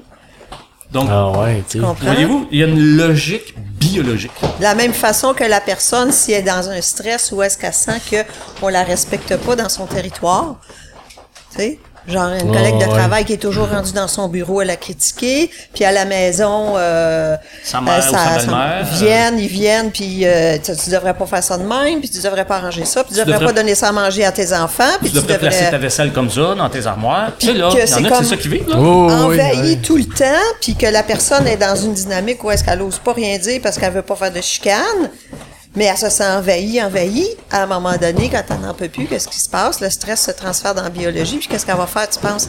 Elle n'aura pas mal aux oreilles, hein? Elle va possiblement faire une des infections de vessie. Parce que ça, Parce Ah, que ouais, dans la biologie, c'est, si tu regardes les animaux, une majeure partie des mammifères, c'est avec de l'urine qui marque leur territoire. Puis ils disent, ah, ici, c'est chez nous, là. Rentre pas, là, tu sais. ils ont délimité les frontières de leur territoire. C'est biologique. Fait qu'on, c'est pas des conflits psychologiques. Mhm. Ils deviennent C'est biologiques. biologique. Ouais, ben ça, on s'en est parlé rapidement au téléphone, mais que justement, les tout ce qui est maladie a un lien émotionnel ou euh, tu sais, une, une blessure qu'on a physique a toujours un lien avec quelque chose émotionnellement. Ben, Ben, si c'est- tu prends euh, 22 expressos par jour, puis qu'à un moment donné, euh, tes surrénales, ils lâchent, parce que tu es tout le temps en train de les booster, il n'y a pas de conflit psycho-émotionnel. Là. Parce que t'as pris vraiment de Oui, ouais, ça. Ben, ce qu'on pourrait aller voir à ce moment-là, c'est qu'est-ce qui fait que tu prends 22 cafés Exact. par jour? Qu'est-ce qui fait que tu as tant besoin, besoin de de stimulants? ça, là. tu sais? Tu sais, là, Bon. oui. Ouais, puis même chose, si t'es blessé, je sais pas, en jouant au hockey, t'es tombé à terre. Je je comprends, mais C'est t'as peut-être. Ça peut quand même aller à. t'as- Tu t'es-tu pris le temps de t'échauffer? T'as-tu. Ben, tu sais, j'ai ça va un- loin? Oui, ben, on, on l'a vu aussi dans des accidents. C'est moi, c'est arrivé à quelqu'un que je connais. À un moment donné, c'est un jeune homme, puis euh, il est dans une gang, puis la gang va aller faire un mauvais coup, puis lui, il veut pas y aller, mais il est dans la gang, il a pas trop le choix, tu sais. Il met le pied en bas du trottoir, il se fait méga entorse. Hmm. C'est la solution pour pas y aller. Mais il est pas capable de le dire, fait que son corps trouve la solution. Fait que des fois, dans les accidents, Ouais, exact, c'est ça. on va trouver des choses Quand comme ça derrière, chose, tu sais. On donne des fois l'exemple dans nos séminaires du, du petit garçon avec son vélo. Le petit garçon, là, il a 3 ans et demi, 4 ans, il a son petit vélo avec les deux petits trous stabilisatrices, chaque barre. Puis là, à un moment donné, son père, il le regarde dans, dans le grand driveway, que le petit gars, là, il s'imagine qu'il est un cowboy ou qu'il est un policier ou qu'il est un super-héros, puis là, il court après les méchants. Mais vu qu'il tourne d'un bord puis tourne de l'autre, les petits trous, ils ont croché. On voit ça, les enfants, les petits trous, ils montent. Puis Mais le père, il dit, hey, il en a plus besoin de ces petits trous. Le lendemain matin, dans un brunch avec le grand-père, les mononcles, les cousins, cousines, le père, il dit, hey, tantôt, Mathieu, il va vous montrer comment il est capable de pédaler sans ses petits trous. Mais là, le petit Mathieu, là, il a son Il et là, l'image qu'il a, l'image mentale qui est accompagnée de son stress, c'est peur de tomber, admettons. il se voit tomber, là, puis après, il, commence, il commence à avoir peur de tomber. Là. seconde en seconde, minute en minute, son stress il est là puis il augmente. Quand il voit son père partir vers le garage, puis prendre ses outils pour enlever les petites bouts, les petits trous, son stress augmente d'une coche. C'est sûr. Puis là, quand euh, il entend les mononcles puis les cousins faire des gageurs, il va faire 10 pieds avant de tomber. Non, non, il va faire 20 pieds. Là, son stress augmente. Puis là, il veut pas décevoir son père. Puis là, son père est à côté de lui, puis il dit, là, fais-moi pas honte, là. Ouais, c'est ça. Ah, en ben là, là, la stress, un autre euh. On exagère un peu dans notre histoire, là, mais là, son stress, faut, pen- faut savoir que stress, parce que ça veut tout dire, puis ça veut rien dire, stress, Ouais. hein? Stress, ça veut dire quoi? Ça veut dire plus d'activité électrique dans certaines zones du cerveau. Ça se photographie, ça se mesure, ça, avec la résonance magnétique, entre autres. Puis ça veut dire que quand t'es en stress, on voit les zones de stress dans le cerveau. Puis ça veut dire aussi, comme Claude disait tantôt, que plus je suis en stress, plus mes surrénales fonctionnent, travaillent, ma thyroïde. Fait que tout mon métabolisme, mon corps, travaille en double puis en triple, mais ça, ça peut pas durer trop longtemps, là, parce qu'à un moment donné, soit je vais m'épuiser, soit je vais disjoncter parce qu'il y a trop, trop de surcharge dans mon cerveau. Il y a une surtension permanente. Fait que c'est un peu comme dans votre maison, vos filages, c'est du 110 volts. Si vous mettez du 1000 volts, eh ben, le fil, il va fondre. Ça Il a pas une fait pour capacité ça. maximum. Voilà, Il, il est capable de le prendre. Il peut même prendre 10 000 volts, mais un millième de seconde. Là, le fil, Ouais, il fondra pas. Mais si je maintiens une surtension, ben, c'est du filage électrique, hein. Nos neurones, là, c'est de ouais, l'électricité, c'est de l'électricité. C'est le même principe. Donc, ça Fait que là, le petit garçon, il part avec son petit vélo, son père, il donne une petite poussée, il a plus ses petits trous, son image, son surstress, c'est peur de tomber. Puis là, le cerveau, il dit, si on continue 4 secondes de plus, il va disjoncter. Ça me prend une solution. Qu'est-ce C'est quoi la fait? solution? Qu'est-ce qu'on voit? On voit le petit gars qui donne un coup de roue puis il tombe. Parce que son cerveau, il a c'est dit, sûr. mais rafler un genou pis un coude, euh, c'est bien moins pire que de disjoncter. Mais c'est qui qui a donné l'ordre de faire le mauvais, le mauvais move? C'est le cerveau C'est, ouais, ouais. Fait que c'est le cerveau qui te fait faire un accident. parce que c'est une solution à quelque chose. Ok, mais ça, je disais, dans- il y a- Dans- comme quand tu pousses un peu loin, justement, il y a souvent quelque chose qui est relié. Oui, puis en même temps, il faut pas capoter avec Ouais, ça. là. c'est ça. J'ai déjà entendu quelqu'un dire Hey, euh, j'ai échappé une cuillère, ça veut dire quoi? Ben, ça veut dire que, que t'es maladroit. cuillère. Tu sais, Mais tu sais, si dire, Ouais. tu conduis, tu conduis l'hiver sur une route super euh, glissante, enneigée, puis à un moment donné, tu pognes une plaque de glace, mais tu n'as pas fait exprès de pogner la plaque de glace, puis là, tu pognes le, le, le, le, Le fossé, le ouais. fossé, tu sais. tu sais, à un moment donné, euh, Oh, non, ça, c'est un guide. Ça reste un guide. C'est ça. Y a-tu quelque ça. chose à aller chercher là-dedans? Si oui, tant mieux. Sinon, c'est pas grave. C'est ça. Puis des fois, on trouve de quoi, tu sais. Des fois, on réalise que oui, ben, j'ai fait ça parce que j'étais tellement préoccupée dans mes affaires que j'ai été distraite, tu sais. Des Mais fois, on va trouver, mais un jour, il y a un jeune homme qui me consulte, il venait d'une grande université, puis il jouait au football. Euh, tu sais, 21 ans, euh, 6 pieds 3, 260 livres, pas de graisse. Tu peux t'imaginer le, le, le, le jeune Oh, le gaillard. Le monsieur. il fait de la muscu, euh, il a un bras gros de même. Et il me consulte parce qu'il y a le l'humérus cassé. OK. Euh, cassé un humérus, là. Essayez, là. Allez euh, à la boucherie, puis prenez un... Dis au boucher, je veux un os. Un os cru, là. Un os, là. Pas cuit, cru. Puis essayez de casser l'os en le frappant sur une roche. C'est dur, un os à Il y a casser. des éclats qui vont partir, mais pour que ça casse, là, c'est, hallucinant. Le jeune homme, il a ses cahiers de cours, il descend l'escalier, puis il crouse une fille en même temps.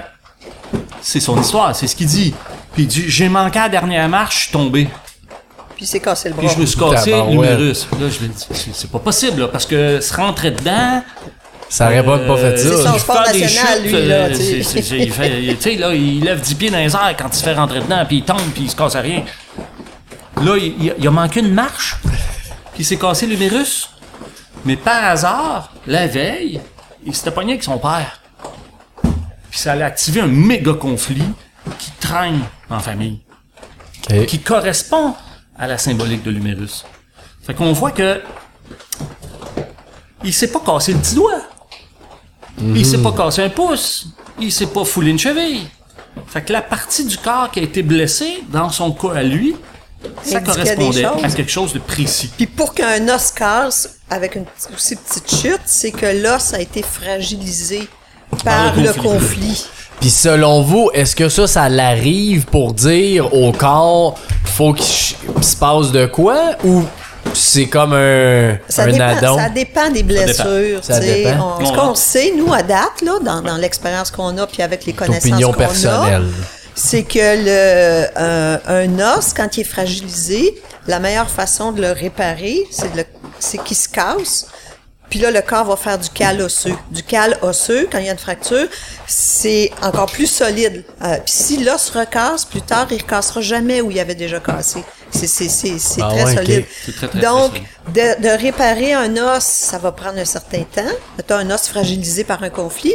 Mais si je le casse, je peux le réparer, puis là, ça va être solide. Fait que des fois, il y a des fractures qu'on va dire qui arrivent quand tu es dans le conflit, puis d'autres fois, c'est parce que tu as lâché des choses, puis le corps veut réparer, tu sais. Parce que tu sais aussi dans les euh, je sais pas si vous connaissez Guy Corneau là. Oui. Tu vois son livre Vive qui dit justement j'ai eu le cancer pour prendre conscience que ma vie allait ben trop vite, j'avais ben trop d'affaires. Là, je suis obligé de relaxer. Fait que là, il est capable de prendre conscience de ça. C'est ça. C'est un peu le, exactement ça. Souvent, l'accident va arriver pour nous ralentir, pour nous empêcher d'aller dans une direction qu'on veut pas prendre, Ouais. pour nous dire attends une minute là, il y a quelque chose qui cloche là. En fait, la question toujours à se poser, puis les gens qui nous écoutent, ben, c'est toujours la question peut-être fondamentale, c'est est-ce que ma vie a le sens que j'ai le goût qu'elle ait? Est-ce que ma vie, elle a du sens? Est-ce que ça me correspond? Est-ce que c'est bon pour moi? Est-ce que ça me fait avancer? Est-ce que ça me Est-ce que je me sens en paix avec ce sens-là? Sinon, Qu'est-ce qu'il Il faut y a que un change? ajustement à faire. À quel niveau? Pour l'instant, hein, mais il y a un ajustement à faire. Puis c'est juste ça l'invitation pour mettre plus de paix à l'intérieur de soi, Mhm. plus d'harmonie, plus de joie. C'est sûr que tout le monde veut, hein? Tout le monde Ben veut oui. de la joie, de l'harmonie, de l'amour. Mais tout- il y, a- il y a- toutes il y a les- une façon. Il y a, il y a toujours une méthodologie. Hein? Si tu veux des carottes, eh ben, il y, a des- il y a une façon. Il y a un timing pour planter tes carottes, il y a un espacement, puis etc. Il y a une méthodologie. Si tu respectes pas la méthodologie, C'est dur. ça risque de pas marcher. Mais c'est ce qui fait que les, pour, pour moi, les plus grands philosophes, c'est les cultivateurs. C'est les agriculteurs. Les Parce autres, que ils eux, quand ils plantent des carottes, Ils connaissent la recette. ils, connaissent- ils, ils récolteront pas des choux. Puis ils savent que s'ils veulent des choux, faut qu'ils plantent des choux. Oui, c'est ça, qu'ils plantent des exact, carottes, ouais. tu sais. Mais tu sais, tantôt, euh, puis ça va avec ce que Claude dit, il parlait de stress et tout ça, mais pour pouvoir être en paix, puis être aligné avec sa vie, puis que ça ait du sens, ben, les premières choses à faire, c'est de se calmer le pompon. Pour pouvoir écouter en dedans. Qu'est-ce qui se passe? Fait que tout ce qui est méditation, cohérence cardiaque, euh, des exercices de, de marche en forêt, euh, les conscience. exercices de pleine conscience, euh, tout ça, c'est génial. Le yoga, parce que ça nous ramène à l'intérieur, puis ça, ça nous permet de s'écouter, ça calme le mental, ça nous permet de nous écouter, tu sais, Puis de se ramener dans, avec le soi. Dans l'essentiel. Qu'on n'est pas souvent quand on fait pas ça. Ben non! Euh, la vie, c'est ça, t'avances, tu fais tes trucs, puis... euh, Puis la vie nous tire toujours à l'extérieur de nous, C'est ça. J'ai juste une dernière question euh, personnelle que j'aimerais avoir votre opinion. Dans, dans le projet ici à Espace Tonique, on est beaucoup dans vivre justement un petit peu au présent, de profiter du moment puis tout ça. Puis moi, évidemment, je suis pas là-dedans à 100% du temps, c'est impossible. En tout cas, selon moi. Je pense pas sûr qu'il y a grand monde qui ça. sont, tu. Fait que là, des fois, ça me ramène, ben c'est bon, ben ça me ramène à dire, wow, là, je suis d'un projet de vivre au présent, faut que je relaxe, tu sais. Ouais. Puis là, des fois, je navigue entre, ben dans le fond, c'est correct que je sois pas de même, je suis dans la bienveillance, de, j'accepte que c'est ça qui arrive. Puis d'autres fois, je me dis, ah, il faudrait que je sois plus dans la présence, dans la pleine conscience, tu sais.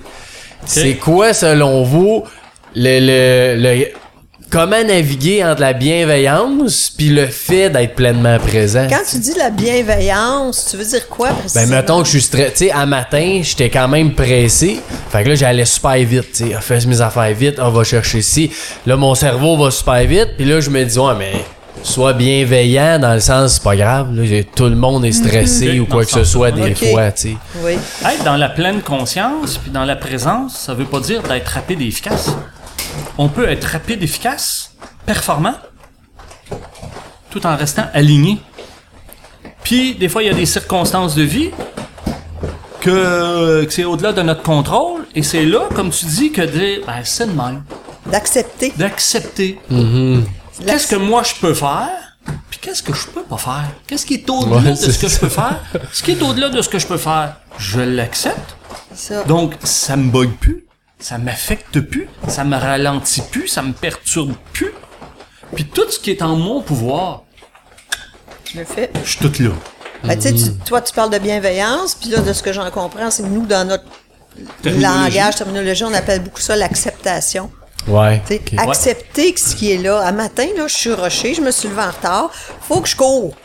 J'ai pas le temps de faire ma Oui, méditation, puis j'ai pas le temps de. C'est comme euh, une après, après. Bon, ben, c'est comme ça ce matin. Je rentre chez moi, ça, puis le tuyau de la- du lave-vaisselle, il a explosé, puis euh, un pied d'eau dans le sol. Ben oui, je vais peut-être réagir, mais mon conditionnement fait que, ben, c'est de même. C'est arrivé, fait que. Ça m'empêche pas D'aller de fermer passer à l'entrée d'eau, l'action. tu sais. Non, non, non. De fermer l'entrée d'eau, puis de nettoyer, puis de faire tout ce qu'il faut, là, pour les champignons, puis etc., puis faire mes rénaux. Mais je suis dans l'acceptation. Et le fait d'être dans l'acceptation, ça me coupe d'être dans la réaction. Je peux être dans l'action, mais le fait que j'accepte. Et ça, on insiste, c'est une clé fondamentale dans la vie. Puis il faut l'apprendre, c'est quoi l'acceptation. Puis ça vient de la psychologie bouddhique qu'on qu'on qu'on- moi je chéris ça parce que c'est une science plusieurs fois millénaire. C'est quoi la vraie acceptation? Ce n'est pas ce n'est pas de la résignation. Ça veut pas dire d'être d'accord, ça veut pas dire que c'est le fun, ça veut pas dire que j'aime ça, ça veut pas dire que j'ai choisi ça. C'est juste d'accepter et de faire avec ce qui est là. On est le c'est ça. 30 octobre ou le 31, puis euh, il neige là, il y a de la neige chez les routes, puis euh, hein, tu sais, euh, je peux te faire de quoi? Non. J'accepte. Puis tu sais, t'as Mais- c'est ça. La météo bug plus. Ouais, c'est ça. Mais ça, on dirait que c'est, pour moi, en tout cas, c'est facile. Tous ces événements-là, je contrôle pas. Très, très facile d'accepter. Oui. Ce que je trouve des fois plus parce que je, pense que cet exemple-là, il y a beaucoup de gens, c'est pour ça que je veux l'amener, là. Oui. C'est quand, mettons ce matin, là, j'aurais possiblement pu arriver plus tôt. Ouais. Euh, je vais pas porter ma petite fille à garderie, puis c'est ma blonde qui y va. Ouais. J'ai 30 minutes de plus. Je sais que j'aurais pu. Mais c'est arrivé que, bon, il fallait, je voulais, entre guillemets, y aller quand même la porter. Fait que là, je, je suis conscient que j'aurais pu faire quelque chose pour le Oui, changer. c'est bien. Mais il faut que j'accepte quand même Exactement. que c'est ça qui est ça, arrivé. exact. Et c'est là que Exactement, c'est là que tu fais un apprentissage. Puis tu dis OK, j'ai manqué pour- là tu donnes cet exemple là mais pour n'importe quel exemple tu dis OK. J'accepte là, je me suis mis dans la.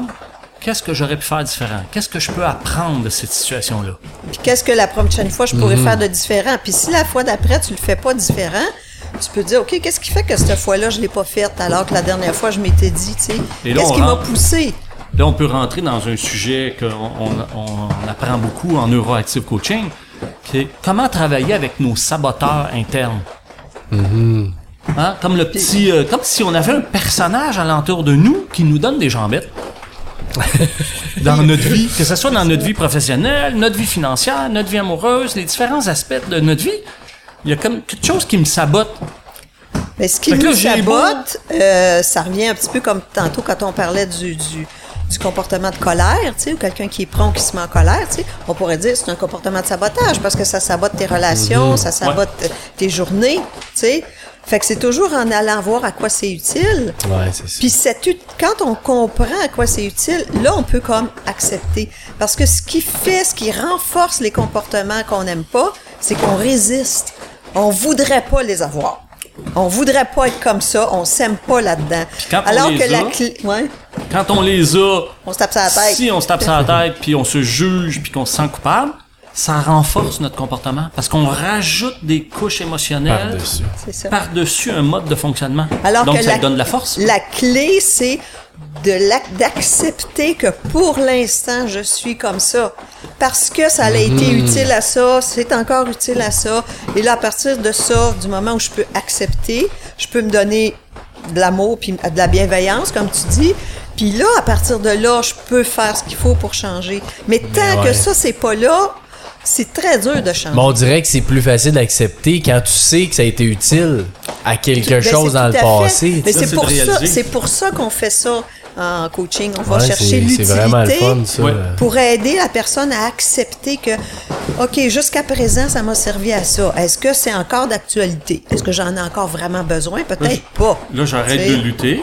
Et là, je peux utiliser, et mon cerveau va le prendre, là. Vu que j'ai compris que ça l'a servi, puis que je réalise que, hey, c'était utile, mais ça ne l'est plus. là, le cerveau, il va accepter le changement. Ouais, C'est ça. ça switch. OK. Donc, c'est ça l'art dans le neuroactive coaching, c'est comment travailler avec les mécanismes inconscients pour que le cerveau, il prenne la commande qu'on lui donne. Puis, Qu'on tout arrête le d'être monde dans le la sait, hein, résistance. il y a des gens qui sont souffrants. Il y en a une portion de gens comme ça. Ils ont besoin de soins avec des professionnels de la santé, des psychologues, des psychiatres, des médecins. Il y a des gens, ils vont super bien. Ils sont toujours heureux, sont toujours euh, ça coche, sont toujours euh, performants. euh, Il n'y a pas tant, là, mais il y a... euh, Ça existe. Il y a tout ça entre les deux, là. Ils sont là où ils sont, puis ils voudraient, à quelque part en dedans d'eux, de l'amélioration. Que ce soit dans leur communication, dans leur vie amoureuse, que ce soit avec leur ado, que ce soit dans leur vie professionnelle, dans les différents départements de leur vie. Ben là, il y a une méthodologie de coaching spécifique qui peut être utilisée. Que vous faites. aller vers du Ouais. plus, vers de l'épanouissement. toute cette portion-là des gens, ben, tu sais, c'est des gens des fois qui vont faire beaucoup de des séminaires de croissance, ils vont lire des Mhm. livres, ils vont écouter des vidéos pour essayer de se comprendre tout ça. Fait que c'est toute cette, cette population, cette ça, tranche-là qui peut vraiment bénéficier de, des interventions en coaching parce que ça accélère euh, grandement Ben le oui, ça, processus. c'est sûr. La Euh, difficulté, puis on le remarque, hein, puis les gens le disent, là, parce que des milliers de podcasts, puis de cours, puis de bouquins, là, dans le domaine, là. Oh, oui, ouais. Sauf que on surcharge notre intellect de connaissances, de beaux principes de vie, de fonctionnement. T'es. Puis pas. là, Au c'est difficile à appliquer. fait que là, on s'en veut. Puis sans s'en rendre compte, on se dévalorise, puis on se culpabilise.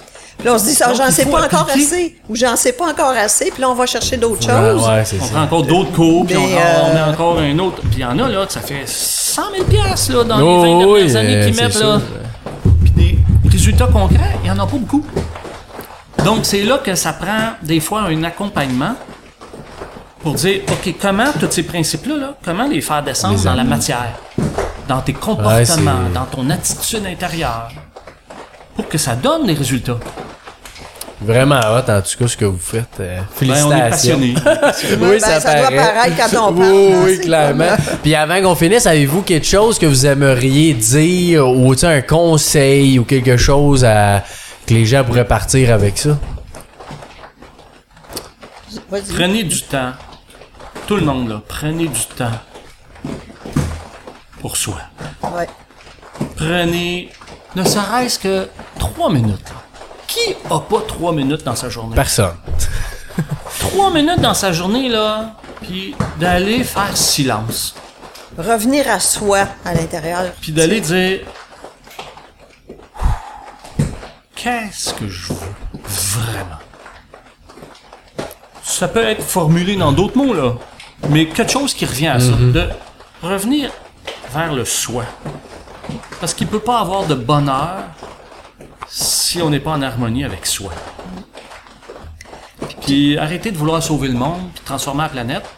Commencer La meilleure façon, c'est d'être heureux, d'être centré, d'être en harmonie. Et votre rayonnement va influencer des dizaines, des centaines, des milliers de personnes. Et c'est comme ça qu'on va améliorer l'humanité. Puis, puis peut-être un petit truc que moi j'ai beaucoup utilisé. Euh, J'avais appris ça quand je faisais beaucoup de yoga, méditation. C'était, on appelle ça la technique du stop.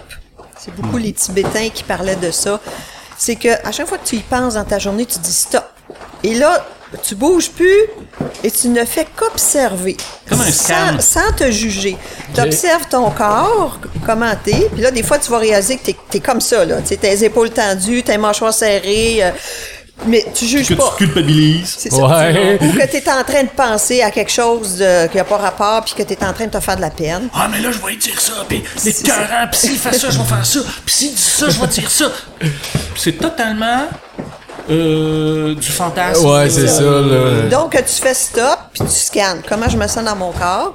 Comment je me sens dans mes émotions? Comment je me sens dans ma tête? Qu'est-ce qui se passe? Ça prend pas quelques secondes. Puis là, après, tu dis, OK, tu, respires. Puis tu changes ce qui a besoin d'être changé. Des fois, c'est juste ta posture. OK? Parce que la posture influence l'émotionnel, qui influence la pensée, qui influence la, posture. Tout ça, ça se tient. L'important, c'est de pas juger, observer, puis après, prend quelques respirations, on peut faire comme Claude dit, on revient à l'intérieur de soi, on respire, puis on repart. OK? Puis plus on le fait, plus ça devient tranquillement une seconde nature de s'observer. Puis là, des fois, on n'a plus besoin de dire, de se faire un stop. C'est que tout à coup, en dedans, ça dit, hey, regarde comment, comment elle est ta posture, t'es pas confortable, là, tu sais. C'est comme si on développe ce qu'on appelle l'observateur en dedans de nous. Ouais, Le c'est un beau truc, ça revient conjointement à ce que C'est vous dites, les C'est deux. ça, c'est ça. Puis des trucs et méthodes, on en a plein. Parce que ce qui nous passionne, nous, c'est sortir de la théorie. Mm-hmm. Parce que des théories, là, puis des bouquins avec des théories, puis des, Il y en a. des- séminaires avec des théories ou qui parlent de la relation des émotions puis de la biologie. Il y en a plein que c'est de la théorie puis que ça tient pas la route. là. C'est pas parce que ça parle de- des émotions puis de la maladie Ouais, c'est ça. que ça a du sens. Il faut être vigilant. ouais, ouais. Ça prend du discernement. Ça prend. Mais toutes ces théories-là, si on n'arrive pas à les appliquer dans notre vie de tous les jours, c'est des théories qui valent rien. Ça, ça, ça. Il faut les, les appliquer, il faut les intégrer. Et nous, c'est ça notre passion. Comment faire pour que ça qu'il y ait Mhm. des résultats? Complet. Ah, ouais. Puis justement, c'est où qu'on peut vous rejoindre euh, pour une ben- consultation des ateliers, vous faites des conférences? institutbiocoaching.com. Puis En sur le site, t'as notre euh, notre numéro de téléphone. Puis euh, OK. je sais pas quand est-ce que ton podcast tu, tu vas le sortir, mais euh, nous on a une formation de coaching en neuroactive coaching qui débute le 10 novembre. Il pour reste ça. quelques places que C'est pour ceux qui veulent devenir des accompagnants professionnels, mais c'est aussi pour ceux qui disent, moi, je veux pas gagner ma vie en faisant du coaching, C'est pour mais moi. je veux être coach de mes amis si jamais Ouais, ils ont des ça, stress. ben oui, la je suis coach de mes enfants, de mes petits-enfants. Je... C'est l'art de la communication, puis d'être dans la présence, puis de mieux se connaître, mieux se comprendre, puis avoir un meilleur comportement. Donc, il y a des gens qui font la formation comme cheminement personnel. Mais c'est un cheminement Mhm. personnel concret. En avez-vous d'autres après ça? Chaque Ben, année. Je sais juste pas, il, sort, il va sortir ça OK, ben une début fois par année, mi-novembre. une fois par année, on en commence une vers la fin octobre, début novembre, là, de la formation. Puis euh, les gens, ils peuvent voir aussi sur notre site, là, euh, comme tu as vu, là, on a beaucoup de petites capsules Ouais. vidéo, surtout par rapport au sens de la maladie. Ça, on a des séminaires en ligne que les gens peuvent acheter, puis on les donne en live euh, une fois par année. Là. Ça devrait être à partir de février-mars. là. On a différents ateliers qu'on donne, là, que ce soit pour les couples, que ce soit pour euh, toutes tous les systèmes de croyances et les manières de penser et les émotions à l'origine du surpoids. Ça, c'est, Parce qu'il y en a là, qui ont beau être végétariens, manger des carottes la journée longue, puis euh, ils continuent de prendre du poids. Fait qu'il y, y a des choses un peu mal comprises par rapport à l'alimentation. On a un atelier de deux heures aussi sur euh, les allergies. Fait que les gens qui veulent en connaître plus sur les allergies, puis être capable de faire un bon travail par eux-mêmes, ben, euh, Il y a un atelier sur l'ego, les Ah, formes ouais, pensées, la en ligne. gestion du mais- mental. Ça, c'est un, un séminaire, euh, ben, c'est un atelier d'une journée. C'est fascinant parce que là, faut comprendre l'ego que c'est un support, hein. L'ego, c'est comme un pianiste dans les westerns, hein. Ne tirez pas sur le pianiste, euh, Ben non, dans c'est les notre, salons. comme notre instrument, tu sais, c'est un mais instrument de il base, faut le maîtriser, sais. faut le mettre à notre service. Je comprends? Au lieu d'être dominé par notre ego. Fait que comment le comprendre, notre ego, puis comment s'en servir pour soi, puis pour contribuer. Puis en, en privé, est-ce que vous faites du, du Zoom virtuel? ou Oui. Oui, Ouais, on a des clients partout les- sur la planète. Là, On- Ah, ben cool. Ben écoutez, un gros merci. Ben, vous des plateformes qu'on peut vous suivre? euh, Facebook, Ben, sur. Facebook, on, a, on peut chercher Institut Bio Ouais, Coaching c'est sur ça. Facebook, ils vont nous trouver. On a une chaîne YouTube aussi avec euh, des petites vidéos. Euh, Ok. C'est ça, chercher Institut Bio Coaching sur. Fait qu'allez suivre ça, Institut Bio Coaching, Claude et Julie, vous êtes formidables. Un gros merci à vous autres. Merci à Merci toi. à Puis à toi, tous ceux qui nous écoutent, si vous voulez partager, c'est toujours bon de partager ce beau message-là qu'on envoie à tout le monde, euh, de l'amour, du plaisir, de tout ce qu'on veut, Oui. tout ce qui est bon. La joie, que la sens. joie, exact. Merci Fait pour que- ton travail, hein, parce que de faire tout ça, ça, ça fait. Ça génial. répand des, des- des bonnes informations. Ben oui, fait que Merci. merci à vous. Merci. Bonne journée à tous. Merci.